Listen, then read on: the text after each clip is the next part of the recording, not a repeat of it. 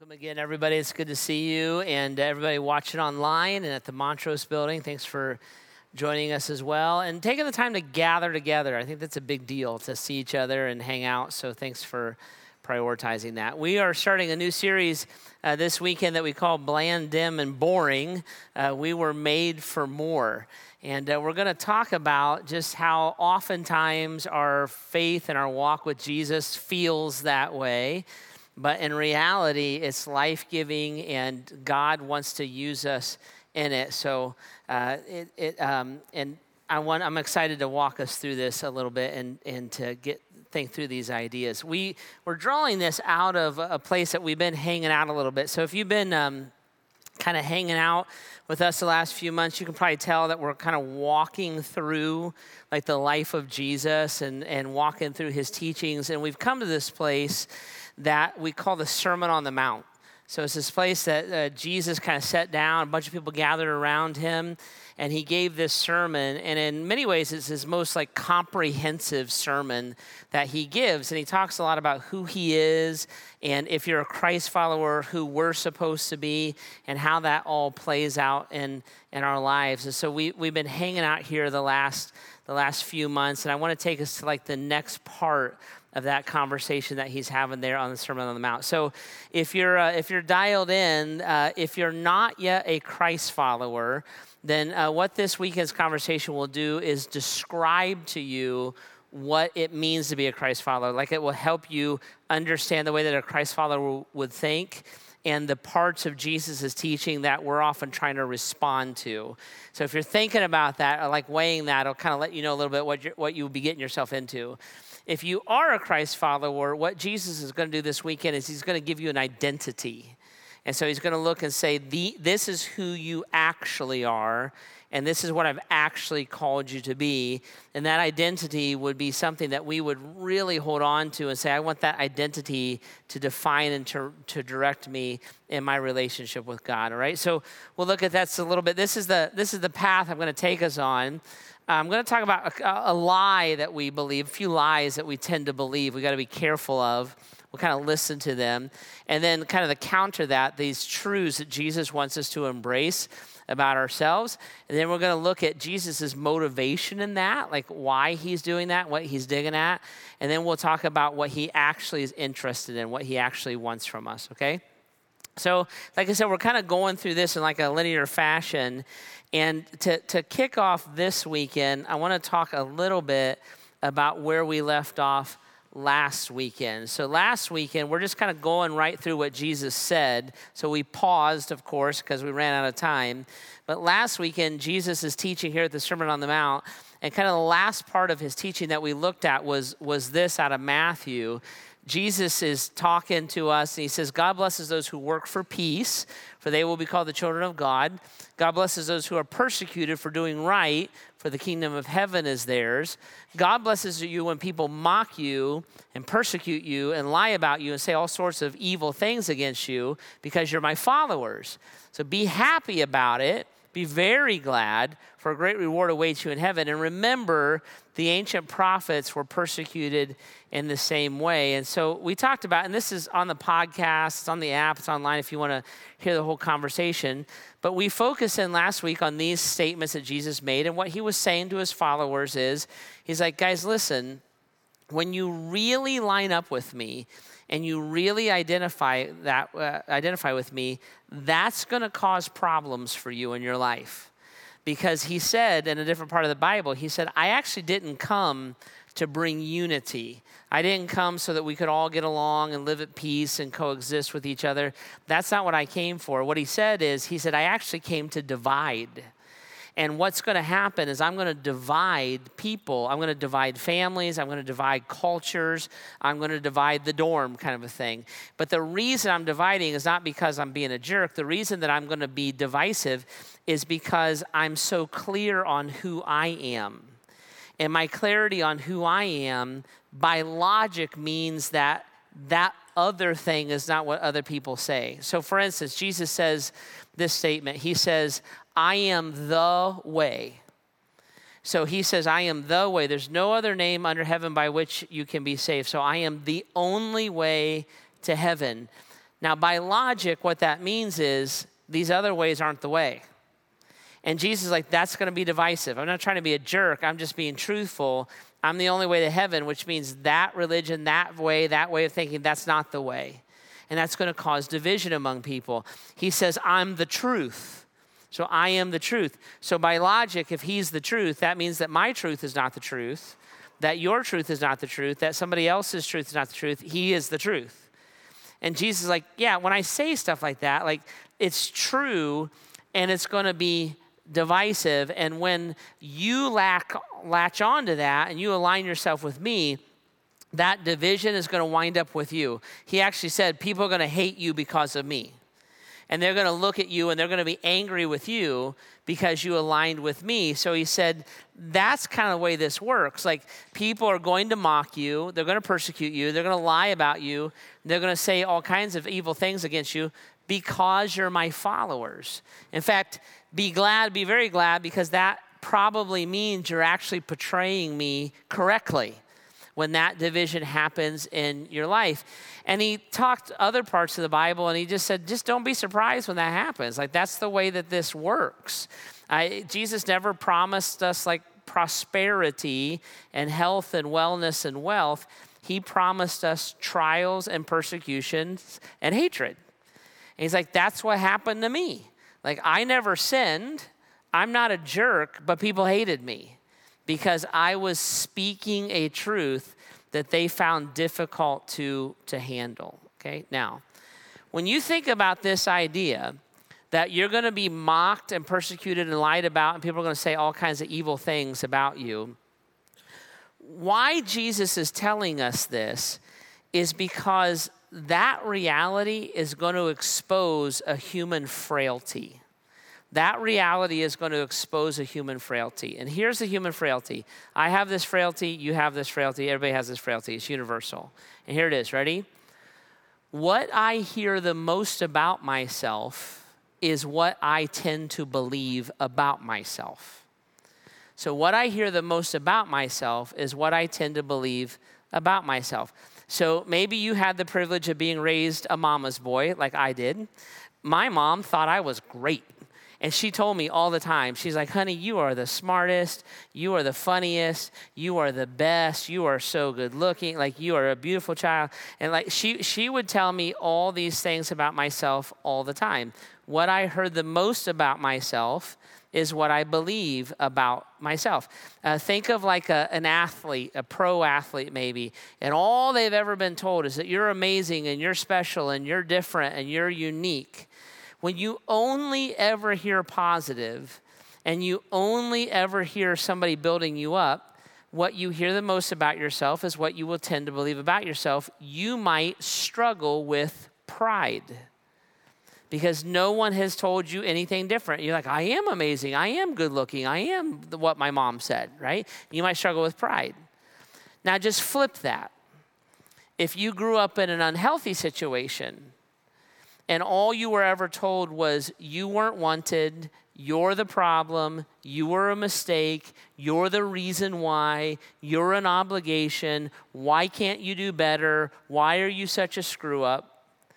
What you will probably struggle with is self confidence. Because what I hear the most about myself is what I tend to believe about myself. What Jesus is saying is like, guys, if you're my follower, this is what you're going to hear the most.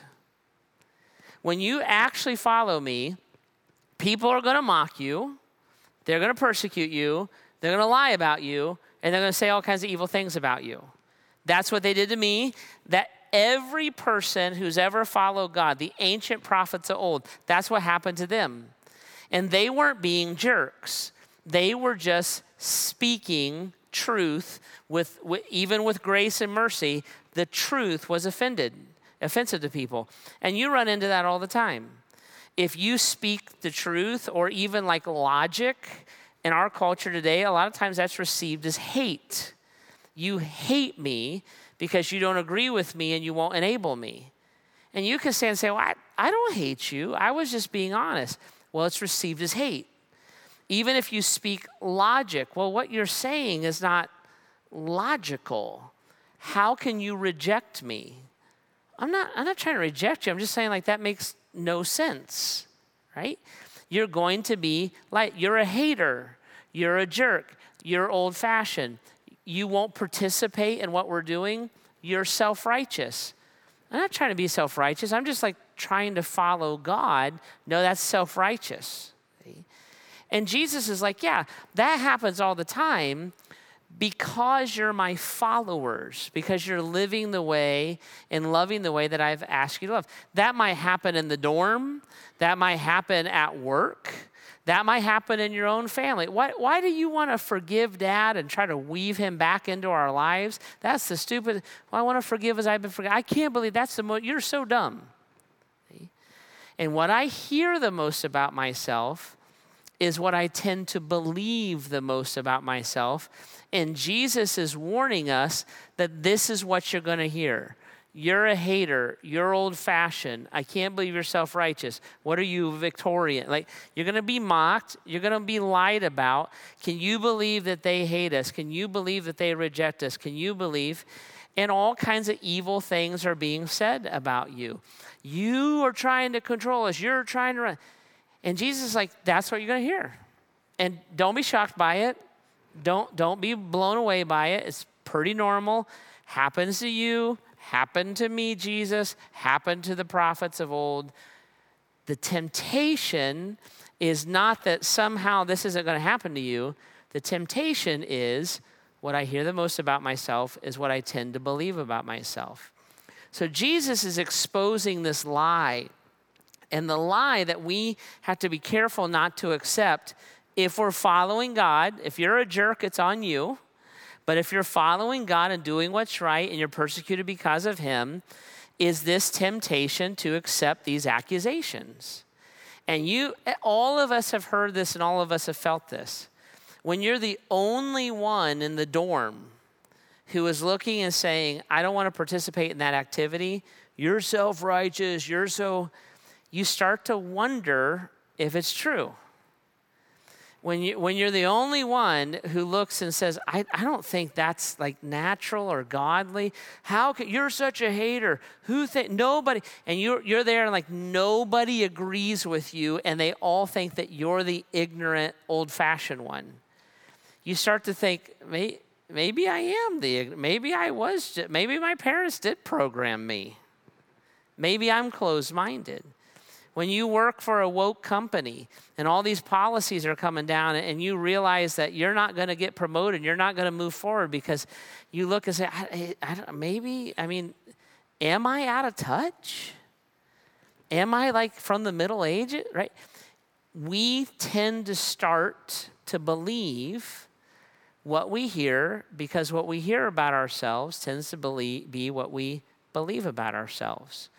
And the lie that Jesus is warning us about is that these accusations, we will actually start to wonder if they are true or not, when in reality, all we've been doing is trying to follow Jesus. Okay, now I want you to look at this. Matthew 5, you got your Bibles, grab them. It's on the app, it's on your phone. By the way, if you need a printed or a, a physical copy of the Bible and you don't have one, we'll uh, stop by the information desk, we'll give you one, okay? Matthew chapter 5. So Jesus says that. Verse 11 God blesses you when people mock you, persecute you, lie about you, say all kinds of evil things about you because you are my followers. Be happy about it. Be very glad, for a great reward awaits you in heaven.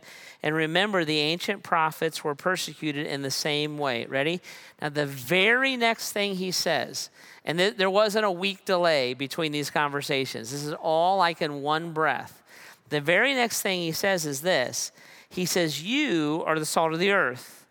But what good is salt if it loses its salty flavor? Can you make it salty again? It will be thrown out and trampled underfoot and, and, and as worthless. You are the light of the world. Like a city on a hilltop that cannot be hidden. No one lights a lamp and then puts it under a basket. Instead, a lamp is placed on a stand where it gives light to everyone in the house. In the same way, let your good deeds shine out for all to see, so that everyone will praise your heavenly Father. Jesus looks and says, Guys, what you're going to hear is you're going to hear that you're a liar. What you're going to hear is you're going to hear the mockery. What you're going to hear is all sorts of evil things. all these false accusations. And what I'm here to tell you is that that is not true. What you are is the light of, as the salt of the earth. That's what you are. What you are is the light of the world. That is what you are. And when you think about how that plays out, that light is placed as a beacon. It shines out and it gives light to everyone in the house. In the same way, your good deeds shine out for all to see, so everyone will praise your heavenly Father. We have a tendency to believe these lies and to accept these accusations. And what Jesus is doing is he's stepping in. He's like, listen, I know that's the way that that's going to roll. I know that's what you're going to hear the most about yourself. That's what the ancient prophets did. That's what I did. That happened to the disciples. It's going to happen to you. But I want you to embrace my truth and to trust it. And the truth is is that you are salt. You're the salt of the earth. That is who you actually are. Right? Now, let's talk about this for a second. Let me let me Bible nerd on you for a second, right?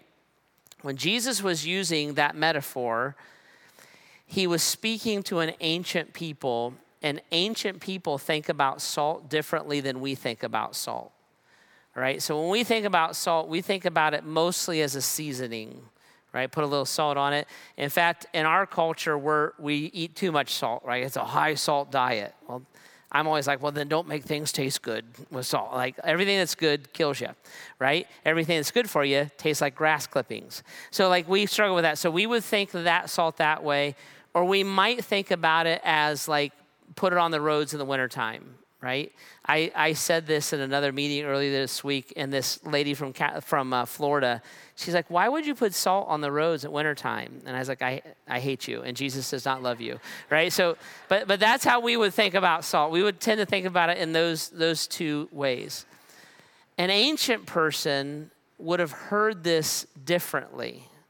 So, in the ancient world, salt was valuable so wars were started over salt. Uh, if you were going to create a village or a settlement, they would often build those around a salt deposit. It was that value of a commodity. Even up into like the 1800s in the Civil War, the Union actually would capture the Confederacy's salt supplies because they knew it was a way to cripple their army. That's how they would think about salt very differently than how we would think about salt. And the reason they thought about salt that way is because of how they used it. So the Egyptians discovered that you could use salt to preserve meat.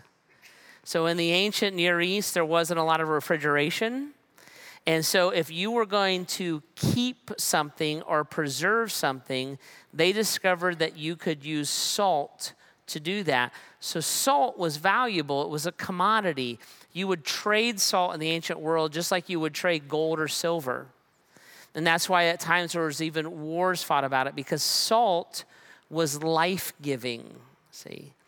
Salt also was beneficial. That the people of old knew that you needed salt like in your diet. We don't need to add salt to our diet because we eat processed food. But when you're eating like fruits and nuts and whatever CrossFitters eat, when, when you're eating those things, you would have to add salt because your body actually needs a degree of salt. Well, the ancient people knew that. And so, just like they would look for a fruit or a nut, they would look for a little bit of salt because it would bring life to their body. It would benefit your life. It was life giving. And then they realized that salt was of everyday importance. So like they realize that I need salt in my everyday in order to bring benefit, in order to have life. So when Jesus said to them, You're the salt of the earth, they didn't receive that as seasoning for soup or melting ice. They received that as a form or a method of giving life. You're a life giver to the earth around you. You are a benefit to the earth around you. And then they would have heard that as a journey. See, as a journey, you go through this is a normal, natural part of your everyday life. So when they heard you're the salt of the earth, they weren't thinking they need to go do something. They were thinking that they are something.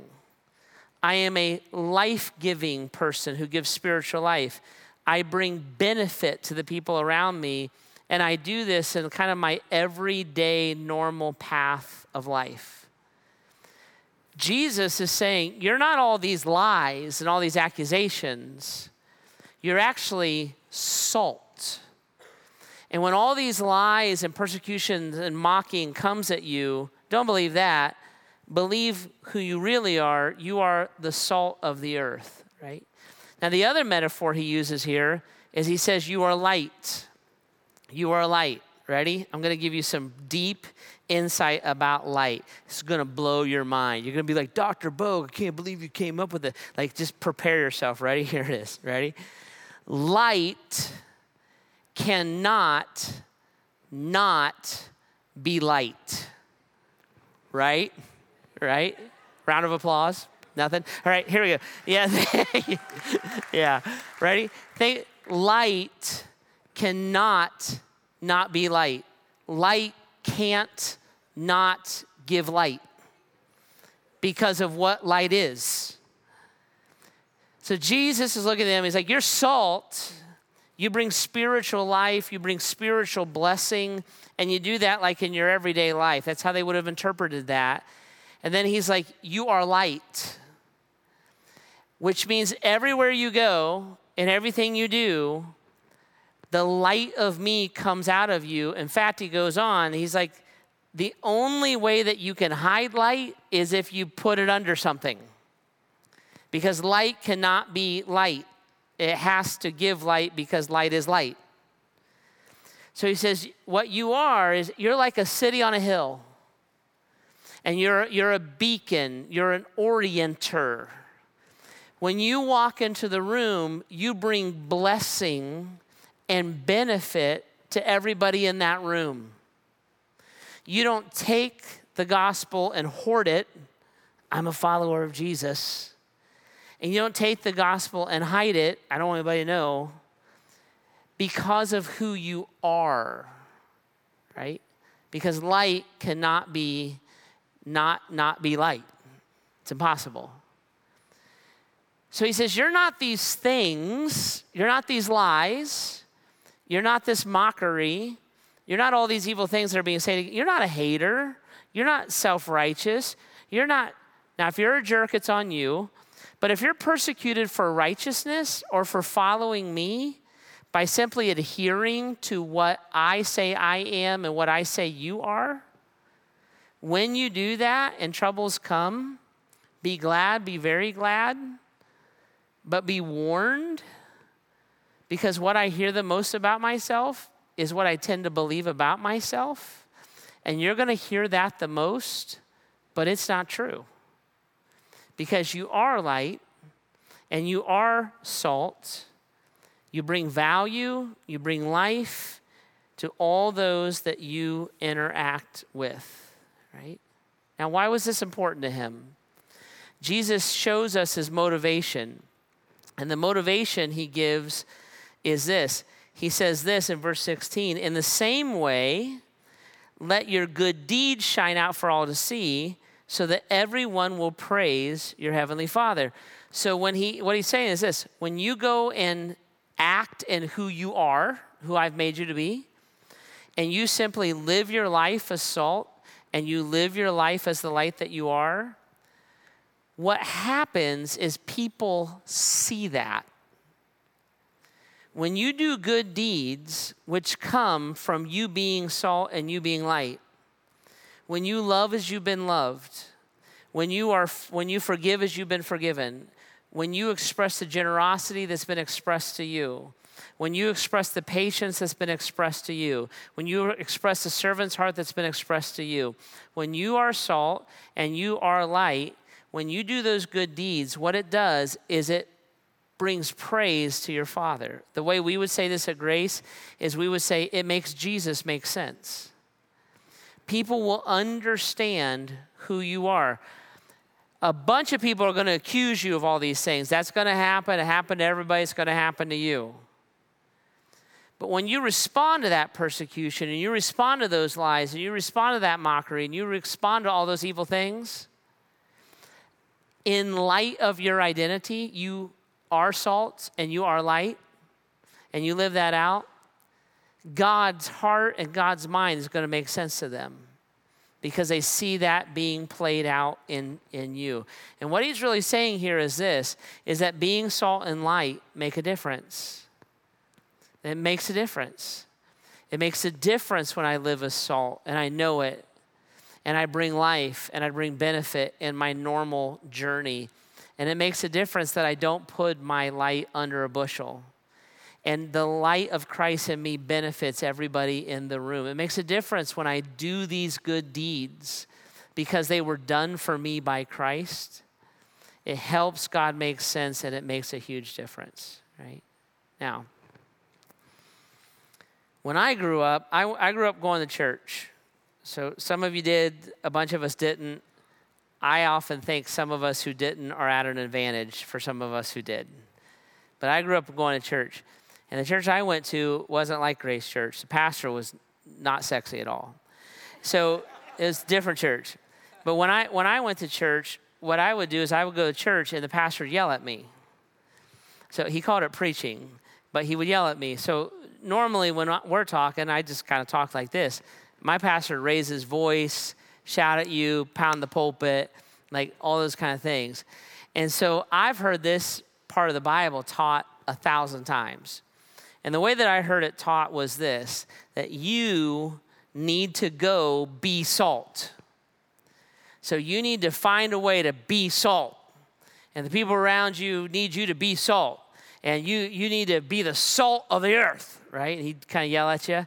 And so I would leave and I'd be like, ah, uh, snap. Like, now I got to figure out like how to be salt. So I got to go find somebody and like attack them with my saltiness or something, right? And I'm, I'm supposed to tell them everything there is to know about Jesus and tell them what a sinner they are. And I'm supposed to, and I'm like, I got to like go do something. And then the same thing with light. You got to be light. That's the problem with this world. You got to be light. And so you got to go be light. And so like, there was like be light Saturdays, you know, and you would go like do something. And, and you always walked away with like a to do list and an obligation and a guilt trip right and that's how i always heard this is you that's you got two more things to do to, to make jesus happy you got to be salt you got to be light and you better figure it out or you're not a real follower of jesus right and what's fascinating about what jesus says here is he does not say that he does not say that ready he says you are salt and you are light. He doesn't say go be it. He's saying that's what you are. You are not these lies. That is not true. Your faith isn't foolish. Your devotion isn't dumb. Your, your walking in the way of the Lord isn't an old fashioned social construct. You are salt. You bring life and benefit as you move through your life, and you are light. Whatever room you walk into, the light benefits everybody in the room. And when you live like that, we would say it makes Jesus make sense. People understand the heart and the mind of God. Now, that delineation is a big deal. That delineation is a big deal because every time I heard about salt and light, I would get motivated, I would try, and then I would feel like a failure. Right? Because I would go to school all amped up to be salt and light, and I would turn out to be a dud. I would go to the dorm and I'm, I'm going to be the one that doesn't, and I would instead I'd be the one that got sucked in. I would move out. I'm, I'm going to make sure I never, and sure enough, I, I did it again. And I was always failing to keep the list that I thought Jesus gave me. Right? I wrote this in our notes. I think it's important. Jesus is less interested in your last failure than he is your next surrender. Jesus is less interested in your last failure than he is your next surrender. When I look at God and say, I, I can't do this, he's like, I know. That's why I came. I can't live out your commandments perfectly. Right. That's what the cross is for. I'm not even a very good Christian. I didn't ask you to be. You're saved by grace through faith. It's not by works. Right? I'm not asking you to do that. I'm asking you to understand who I say you are. Because every time I tried to be salt and light, I wound up as a failure. And Jesus, in essence, was looking at me and, said, and saying, Why don't you quit trying to do something and why don't you embrace who I made you? You don't do salt, you don't do light. You are salt and you are light. And I made that. And the more that you embrace that identity, the more that you understand that that is who you are and that God working in you and God working through you, wherever you are at your natural path of life, has an impact. And when I blow it, God isn't looking and saying, You dummy, you blew it again. God's going to look at you and say, Yep, that's what grace is for. The fact that you always blow it is why you need a Savior, but I got you. Let's talk about our next yes, not about our last failure. When you confess that sin, He's faithful and just to forgive you. He cleanses you. That's not just your salvation, that's your failures in your Christian walk. And He forgets those other sins too. He throws those as far as the east is from the west. God's not focused on your last failure, He's focused on your next surrender. So when we fail and we fall short, we don't walk around defeated because that's not who you are. And here's what happens the more that I fail, when I fail, I start believing the lies because I believe I just verified them as truth. If I'm being called a hater and I get frustrated with somebody and I get short tempered, I believe I just verify that that's who I am when I get called self righteous and I act a little bit self righteous and somebody points that out, I'm like, oh, snap, that must mean I'm actually self righteous. And Jesus is looking and saying, if you are actually following me, that's not true. You failed, now you rest in grace. Let's talk about the next yes instead of the forgotten no. And Christ is way more interested in our next surrender than he is our last failure. And when we live in the identity, I don't do salt, I don't do light, I am salt and I am light. And it's not about all the times I got it wrong. It's about those times that I got it right with my good deeds, according to Jesus. And somebody, the lights went on, and they started to understand the heart of God, uh, heart of God better. I said this too. I said, none of us can serve Jesus perfectly, but we can serve him persistently. None of us can serve Jesus perfectly, but we can serve him persistently. And it's not about me trying harder and me going at it one more time. And I'm going to salt and I'm going to light harder than I've ever salt and lit before. That's not what he's saying. It's about me understanding who he made me to be. The more that I love Christ with my heart, soul, and mind and strength, the more I download and trust who He says that I am. And He doesn't say that Jeff is amazing. He's not my mom. Jeff's amazing. Jeff's incredible. Jeff's so talented. Jeff's so cute. Jeff's so smart. That's not what that, that's not what, that's all, that's all new age nonsense. What He says is, I'm redeemed. I'm changed. I'm reborn. I am who He says that I am. And when I live in that identity, that becomes what defines and directs my life. I can't follow Jesus perfectly. If I could, I wouldn't need Jesus. I could be self righteous. I could, I could provide my own salvation. But I can serve Jesus persistently. Because when you love somebody, you go back to them again and again and again even when there's brokenness, even when there's failure. And my motive to love Christ is what causes me to make the next surrender to Christ. It's not because he's going to break up with me and kick me out. It's because he loves me so deeply and I understand his mercy and his grace and compassion in my life. And as I understand that, and I download that, what happens is me being the salt of the earth and me being the light of the world makes more and more sense and becomes a deeper part of my identity. And when it becomes a deeper part of my identity, it becomes the natural way that I live. And when it becomes the natural way that I live, it defines how I act. And when I act as salt and I act as light, it brings glory to my Heavenly Father. See? And Jesus a loving God is speaking a loving truth to people that he loves. Right? He says, You're not this, you are this. Now let's talk about how to live in this new identity that I gave to you. Right? All right.